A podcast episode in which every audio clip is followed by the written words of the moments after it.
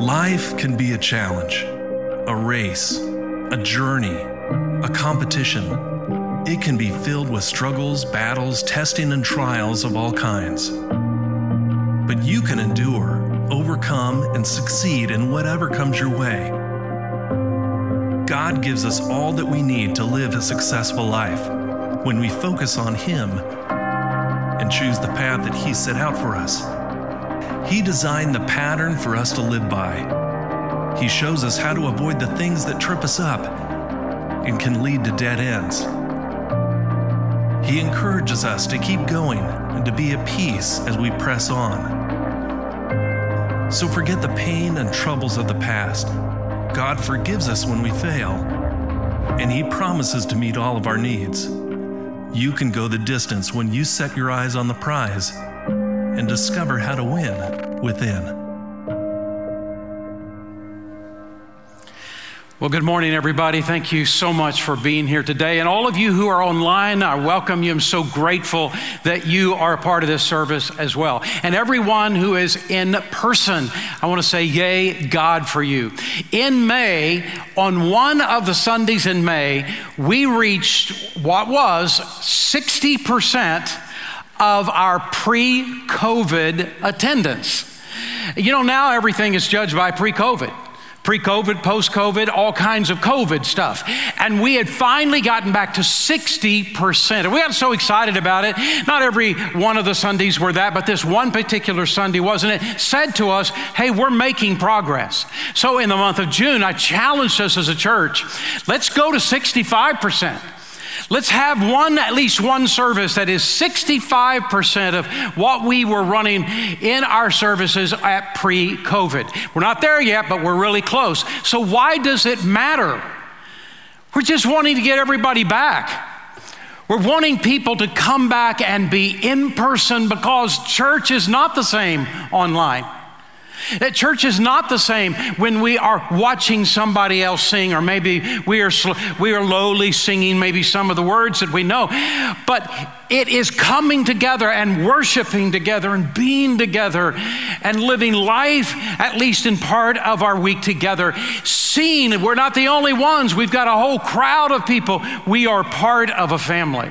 We're wanting to get everybody back, and we're hoping that you'll help us do it. We got one more Sunday, and I'm hoping that you'll come and be a part of Sunday in person, in person next Sunday morning. Now, today is Father's Day. And of all the holidays, I mean, this is in my top one third of holidays. And I think it's in the top one third because I get a present on Father's Day. I like to give presents and I love to get presents. And so this is a great day, but it's also a great day because this church has so many godly men. I, every church I've been in, that was the same case, but this church has more. So many men who love the Lord, who are walking the walk. No one in this room or are listening online is perfect, but we are striving to walk the walk. We're trying to be genuine in our faith and our walk with Christ. And there are so many men in this church that are doing that. You, you love the Lord, you love your wife wife, you love your kids, you love this church, and you are striving to live that kind of life, and yet God for you. So I'm going to ask all men if you are online or you are in person, would you stand right now? All of our dads, would you stand and let's give it up for our dads today? Yay, God for us. Yay, God. Amen. I don't know if you've noticed, but there is a real struggle these days to find a sense of happiness to find a genuine, authentic, lasting kind of satisfaction and happiness in life. And part of it, I think, is the whole culture seems to be, it feels at least, to be ablaze. I don't think it actually is. I think the media sure paints it that way. And there is constant, I'm angry at this, I'm mad at you, and I hate you, and all this kind of stuff that's going on in the culture. And maybe some of that is a struggle and a pressure that we feel in our heart. But I got to tell you, a whole lot of the struggle in finding happiness in our life is not that. A whole lot of it is attaching a set of circumstances to our life. I'll be happy when? I'll be happy whenever I get a new job. I'll be happy. I'll have, I'll have a deep, abiding happiness when I get a raise, when I get a promotion. When I get married and I find my dream spouse, I will finally be happy. When we have babies, as long as I can have babies, when I get babies, I am going to be so happy. When my babies are out of the diapers, I will finally, finally be happy. When my children are now in school for uh, almost all day, for five days a week, for nine months out of a year, I will finally be happy. When my kids graduate from high school, I will finally be happy. Look at what's going on. I mean, when I finally have grandkids, when I finally retire, we keep pushing it out with a set of circumstances that we're sure when I get to that place, I will finally be happy. I heard a story years ago, and, and it was pretty impactful in my life of a young woman who married a young guy. That guy was in the army. And right after they got married, to their surprise, uh, he got transferred to California on the edge of the desert. It was a foreboding place. It was not a fun place at all. It was a harsh place. And he even said to her, Look, everything I'm hearing, you should not move with me. You should not go to this. You should just wait until I get past this tour. And she said, No way. We're newly married. I'm going to be with you. I'm going to stand by you. No place is bad enough for me not to go to. And then they got there. And I'm telling you, the best place they could possibly rent was a shack right outside of an Indian town where hardly anybody spoke English. And they were stunned by how bad this place was. They'd been told in advance, he told his wife, No, I'm going to be with you. And here they are. It was 115 degrees in the shade. It was the desert. It was dirt everywhere, dust everywhere. Couldn't get rid of it. They rented that shack. They moved there, and it was hard. The only place, the only re- really relationship that she had was her husband, and, and it was just such a lonely place. And then, of all things, uh, he, he was assigned to go with a group deeper into the desert for maneuvers, for training, and that sort of thing, and be gone for a while. And, and all that was shocking to her. And, and she gave up. She just said, I've, I, I got to get out of here. And she had to, she wrote her mother. She didn't text her mother, there was no internet. She didn't call her mother, there was no cell towers. There was no landline that she had access to. So she actually took a real live piece of paper and she wrote on the piece of paper and sent it to her mother and said, In about a week or so, I'm coming home to stay until we, we get in a better situation. And to her shock, her mother responded immediately and it came back to her. And her mother said, No, wait a minute. Don't do this too quickly. I want you to sit and think about this for a little while. And then she simply wrote, her mother simply wrote on the piece of paper two men looked through prison bars. One saw mud, and the other saw stars. And when the, the girl, the young woman read that, she, at first it was what? But then as she thought about it, she understood. She thought about it a while and she made the decision mom's right. I got to find stars in this place. So the next day, she went to this Indian village. She did a little shopping there. She found a couple of people that knew a little bit of English. She talked to them and, and she asked, Would you introduce me to some of the young women in the town? It was very small. They knew every, everybody knew everybody. And she got to meet some of these young ladies, didn't know really much English, and, and she didn't know any of their language. But she asked them, Would you teach me how to weave baskets and how to make pottery? At first it was standoff, you know, we don't really trust you. But after a while, they began to understand she was sincere and they, they said, Sure, come and join us. And they taught her how to weave baskets, how to make pottery. And they got to know each other and, and they actually learned some English and she learned some of their language. And over time, she began to understand them better. She began to understand their culture and their history a little bit better. And to her amazement, she made friends in this group. And to her amazement, she began to view the desert even a little bit differently. It began to look somewhat pretty to her.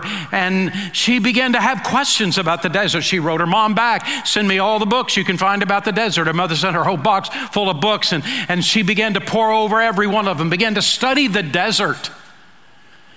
And she discovered there were wonders out in that desert. There were all kinds of different plants out there. And she took the books and, and began to find the plants out in her desert. And, and she began to understand the, the animals that lived out there and the beauty of the desert. And over time, what happened is that she fell in love with the desert. And she became such an authority on this little Indian village as she kept asking questions and learning about these people and making friends and about the desert and this beauty.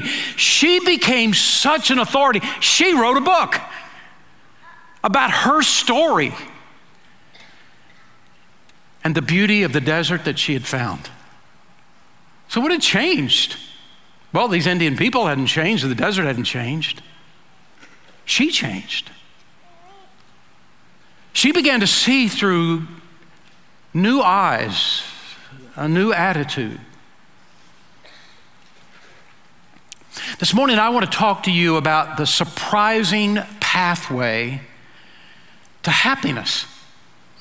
We've been involved in now a series, it's a short series, it ends next week, just in the month of June, about uh, how to win within. All of us can have winning moments in our lives, but to have a winning life is very different. We, we win not by the trophies that we get, we win by how we change inside, we win within.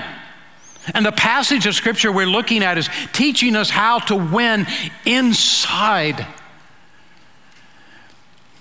We saw there's a pattern to winning uh, a successful life of winning inside. That was the first message. We, we saw that the, the real key to winning is to win in the mind. And, and we saw the four things, the four keys of winning a mindset that changes, that is a, a new way of thinking about life. And this morning I'm going to talk to you about the surprising pathway to happiness. If you take all that the Bible says about the word happiness, and there's a ton, the Bible really talks a lot about this in the Old Testament, New Testament. You take all those passages of Scripture that talk about how to actually be a, a deeply happy, joyful human being. You take it all and you sort of distill it down. It comes to one word contentment. It's the key contentment. So the question is what is contentment. What does it mean to be contented in our lives? Well, the Bible says in the passage that we're looking at in Philippians chapter 4, verse 11, not that I speak from want, for I have learned to be content in whatever circumstances that I am. That word contentment, what does it mean? It means needing no more than what one has right now in order to be satisfied. So, what things do you have right now? What are the circumstances of your life right now? Being willing to be satisfied with where you are right now. Now, it's important that we understand what God is saying, what God is not saying. Maybe some of you are, are arguing just a little bit with me or that a whole idea of, of contentment in your mind, but, but I want you to understand what God is saying and what is not saying. God does not mean that to be contented, we are simply to accept the status quo. He's not talking about passivity in life. That's not the idea. We aren't to simply be satisfied with sin or failure.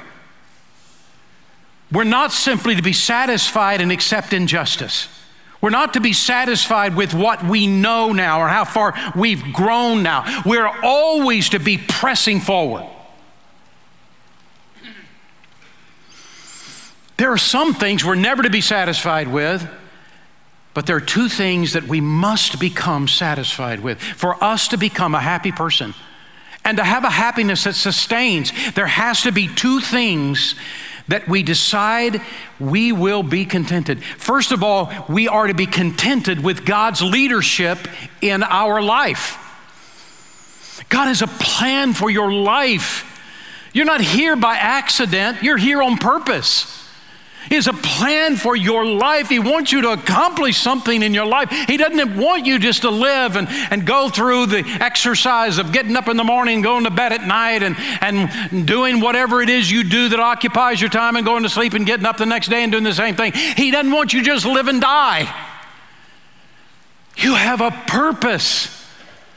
There is a meaning to your life, and He wants you to accomplish it. He wants you to live in such a way that you accomplish this purpose that He has for you. And in the midst of God's plan, in the midst of God's work in your life, He has open doors and He has closed doors. And we love open doors. Oh, God, you're such a great God when we have open doors. And then, but what happens when the doors close? Somebody said something that was funny, but I didn't hear it.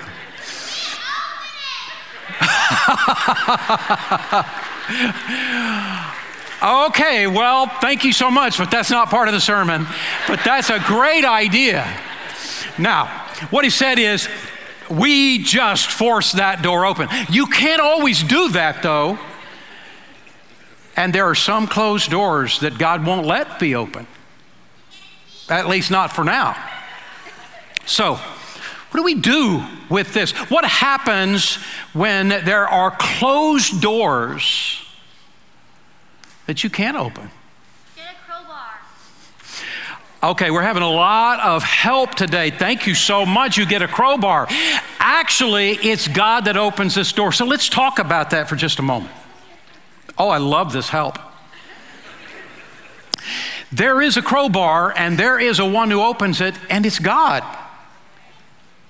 But what do we do between the time God opens it and the time we're going through the closed doors? How do you respond to this? What do you do? Is it, is it you're angry with God?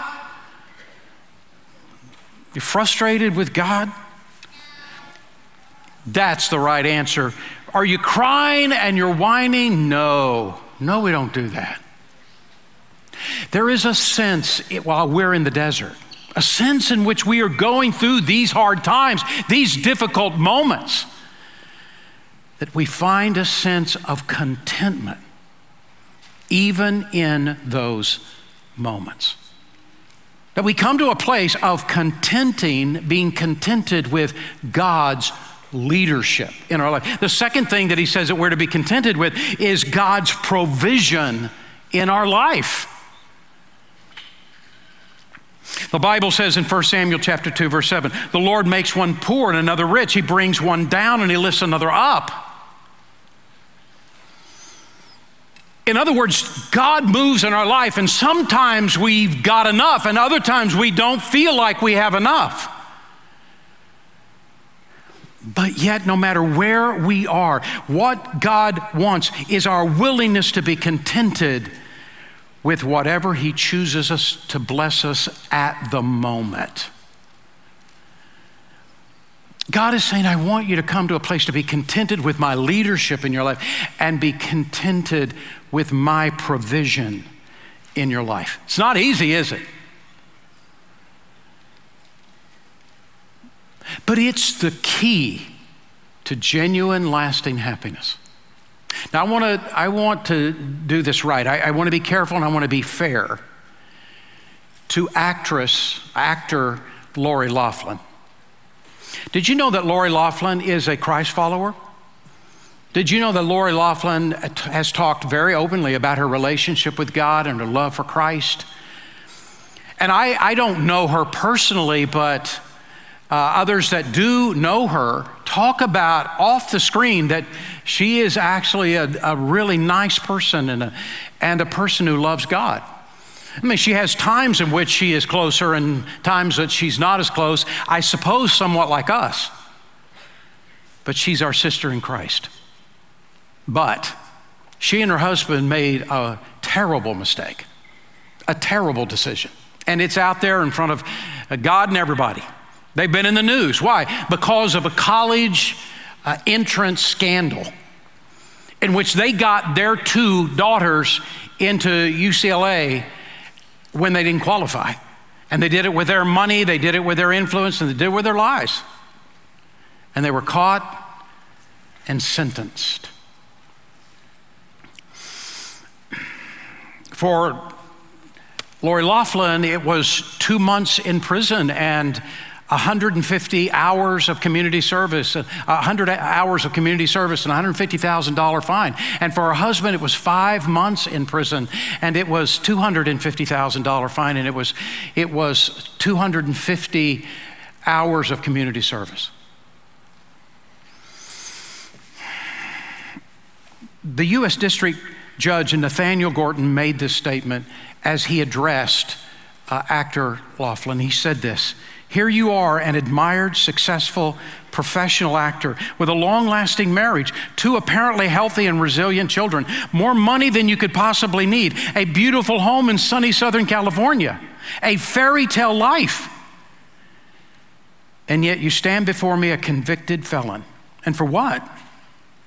For the inexplicable desire to grasp even more. Now, I bring her up not to dump on her, but to say to us, how much has our greed gotten in our way? What have we done when we've had so much that God has given to us and that we give our ground, ground in our life to greed? There is a difference between the blessing of God and the greed of us.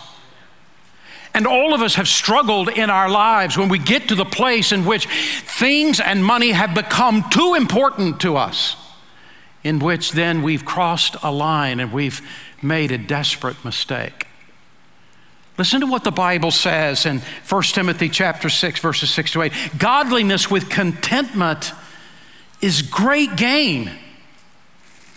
For we brought nothing into the world and we can take nothing out of it, but if we have food and clothing, we will be content with that.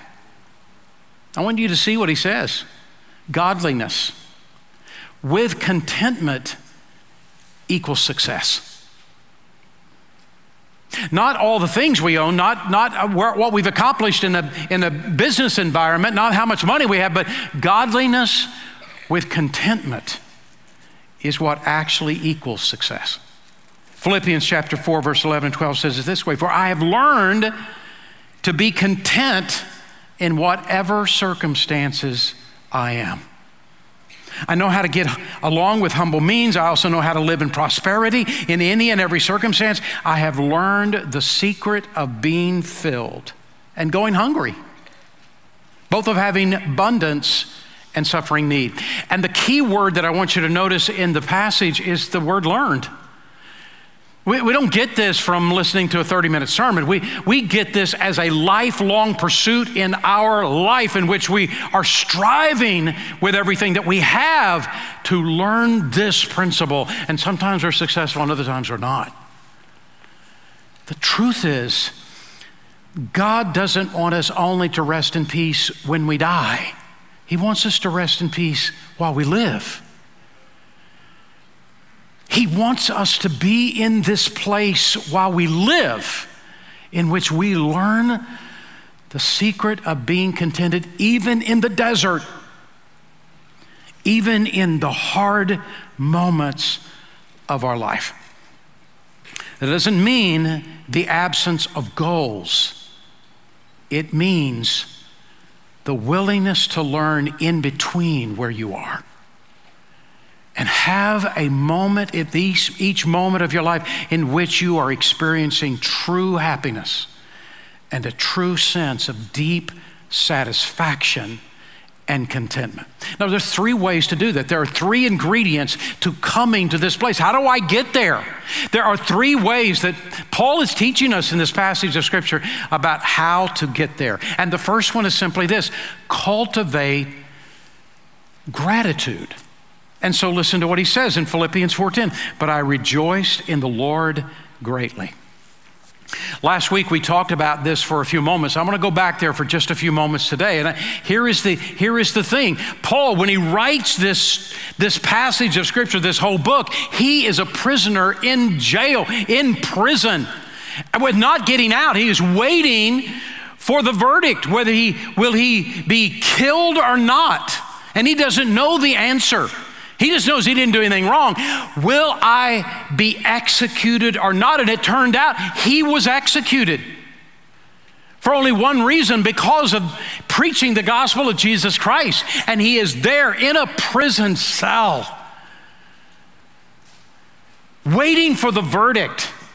And he says, Rejoice in the Lord greatly. And many times through the book of Philippians, he's saying, Rejoice in the Lord again. I say, Rejoice.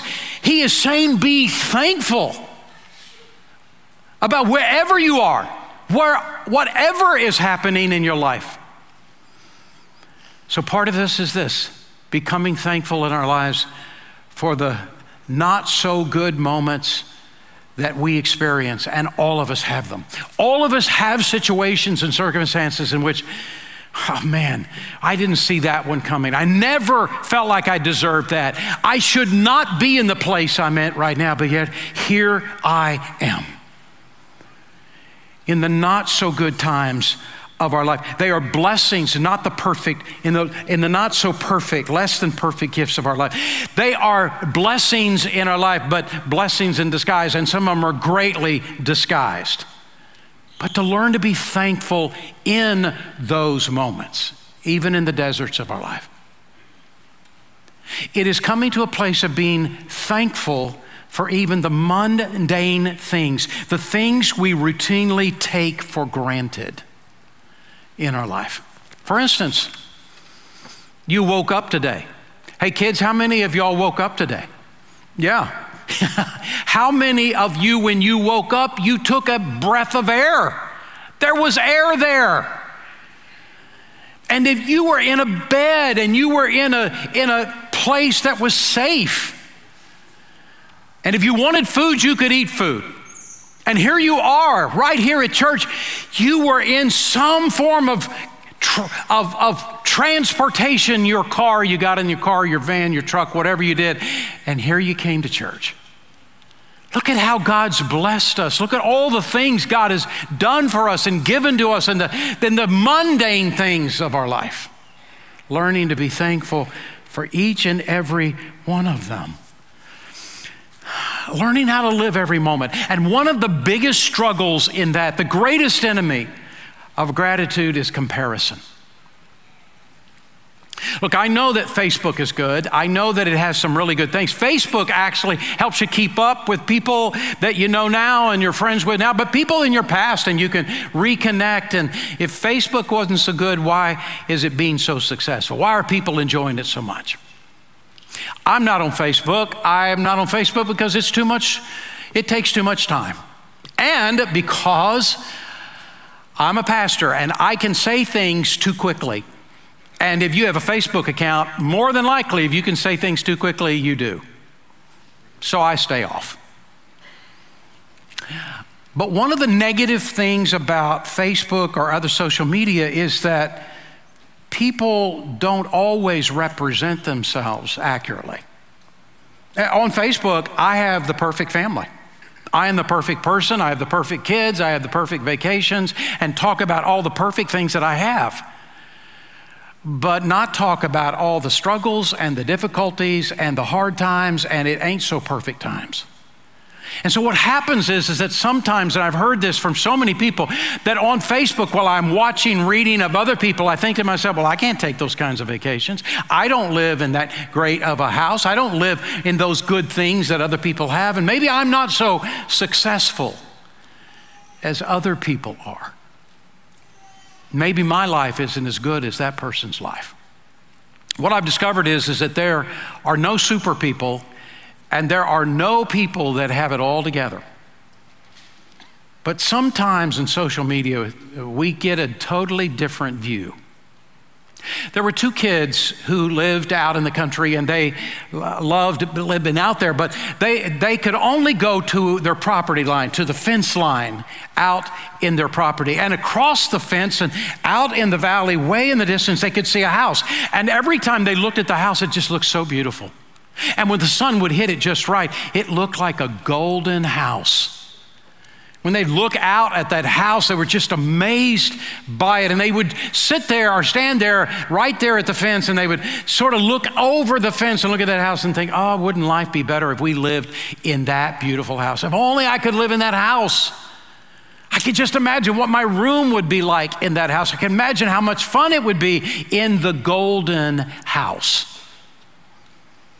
And year after year, they would look at it and think about what that house must be like, that beautiful, beautiful house. Well, they grew older and they were given more permission to, to roam, and they were given permission to go over that fence and go up to that house. But their parents said, Now you can't go in the house, but you can walk up to the house. And when they got to the house, they were shocked. It was a rundown, abandoned house. Nobody lived in it. Many of the windows in the house were broken. They could hardly believe their eyes when they got so close to the house and they really realized wait a minute, this house from a distance looks so beautiful, looks so great, but now that I am up close,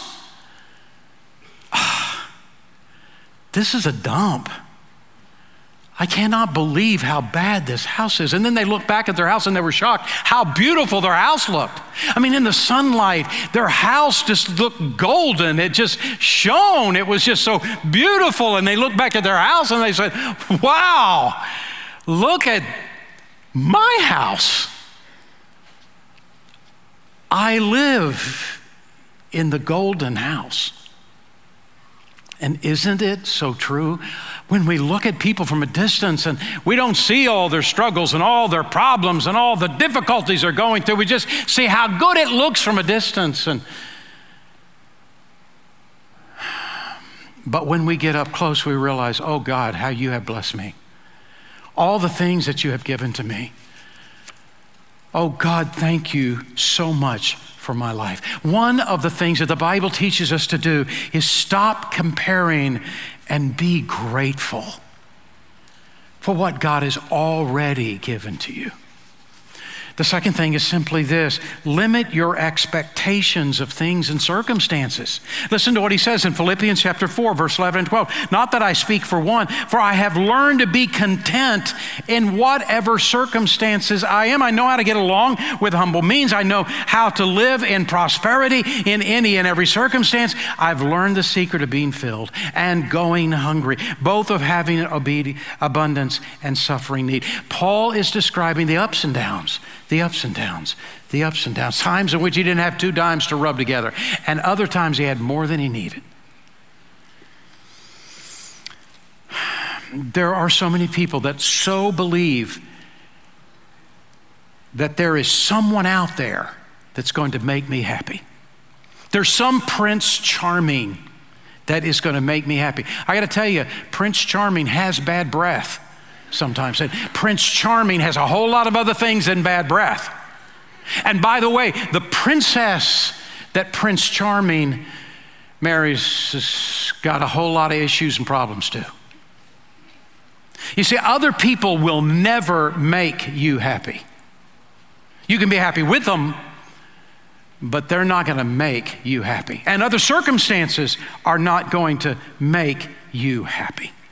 There's a roller coaster in life, and there are times in which we're up and times in which we're down, and it's normal, and all of us go through it. And one of the keys to getting off the emotional roller coaster of circumstances is limiting our expectations of what they will or can do for us. I don't know. Are, are there any Rocky fans in, in, in, the place? Anybody a Rocky fan? I'm, I'm, I am. I, have I've seen, I think, all the Rocky movies, and I, there were a couple of them I really like, a couple of them I'm not so good, but I, I, I, I, I like the character. Rocky 1 sort of introduces us to Rocky Balboa, and Rocky Balboa is a guy that is just a scrappy fighter in Philadelphia. That's really all he is. And, and he's, he doesn't want to give up fighting, and his wife wants him to and says, You got to stop fighting because I know where it's going to end up for you physically and even emotionally. And he said, I got to fight. She said, Why do you have to box? And his statement was this because if I don't fight, I'm a bum. If I don't fight, I'm a bum. I'm nothing but a bum. And I'm asking you today would you take the Rocky Balboa test? Not, not fighting, but what do you put in the, in, in, the blank? Uh, if I don't have this, if I don't do this, I'm nothing but a bum. I, I, I, haven't accomplished anything in my life. If, if, I, if I don't have my image of a nice person, I'm just a bum. If I am not a perfect parent, can I have everything just so perfect with my kids? I'm a bum. If my kids aren't successful, I'm a bum. If I am not making a certain amount of money, I'm a bum. If my kids don't accomplish this or that in sports, I'm a bum. What is it that you fill in the blank? And you put so much pressure on yourself and so much pressure on other people. And what the Bible is saying, you never can come to a place of genuine happiness in your life and, until you stop playing those games with your life. You've got to get out of looking at circumstances of your life and accomplishments in your life and individuals in your life to making your life a success. You've got to limit your expectations for circumstances to bring you happiness. And here's the third thing is simply this you got to draw in Christ's power. You got to draw in Christ's power to bring you what you're actually looking for. In Philippians chapter 4 verse 13, I can do all things through him who strengthens me. Instead of just depending on your own effort, I'll work harder, I'll try more, I'll put more in it. Instead of just looking on your own efforts, see the hand of God in your life. See the power of God and how He's moving in your life and learn to draw your strength from Him. The Jerusalem Bible translation puts it this way There is nothing I cannot master with the help of the one who gives me strength. As strong as Paul was, as, as determined as he was, as, as pressed on that he, he made in his life, he came to many times in his life where he said, I, I know I cannot go forward without the movement of God in my life. Paul had reached that place in a particular moment. And in 2 Corinthians chapter 12, verse 9, he said, And God has said to me, My grace is sufficient for you, for my power is perfected in your weakness. What does it mean? He was saying, If you look to me, I'll be the sufficiency of your life when you don't have the strength, you don't have the talent, you don't have the ability, I will step in and I will be the strength of your life. Look to Him.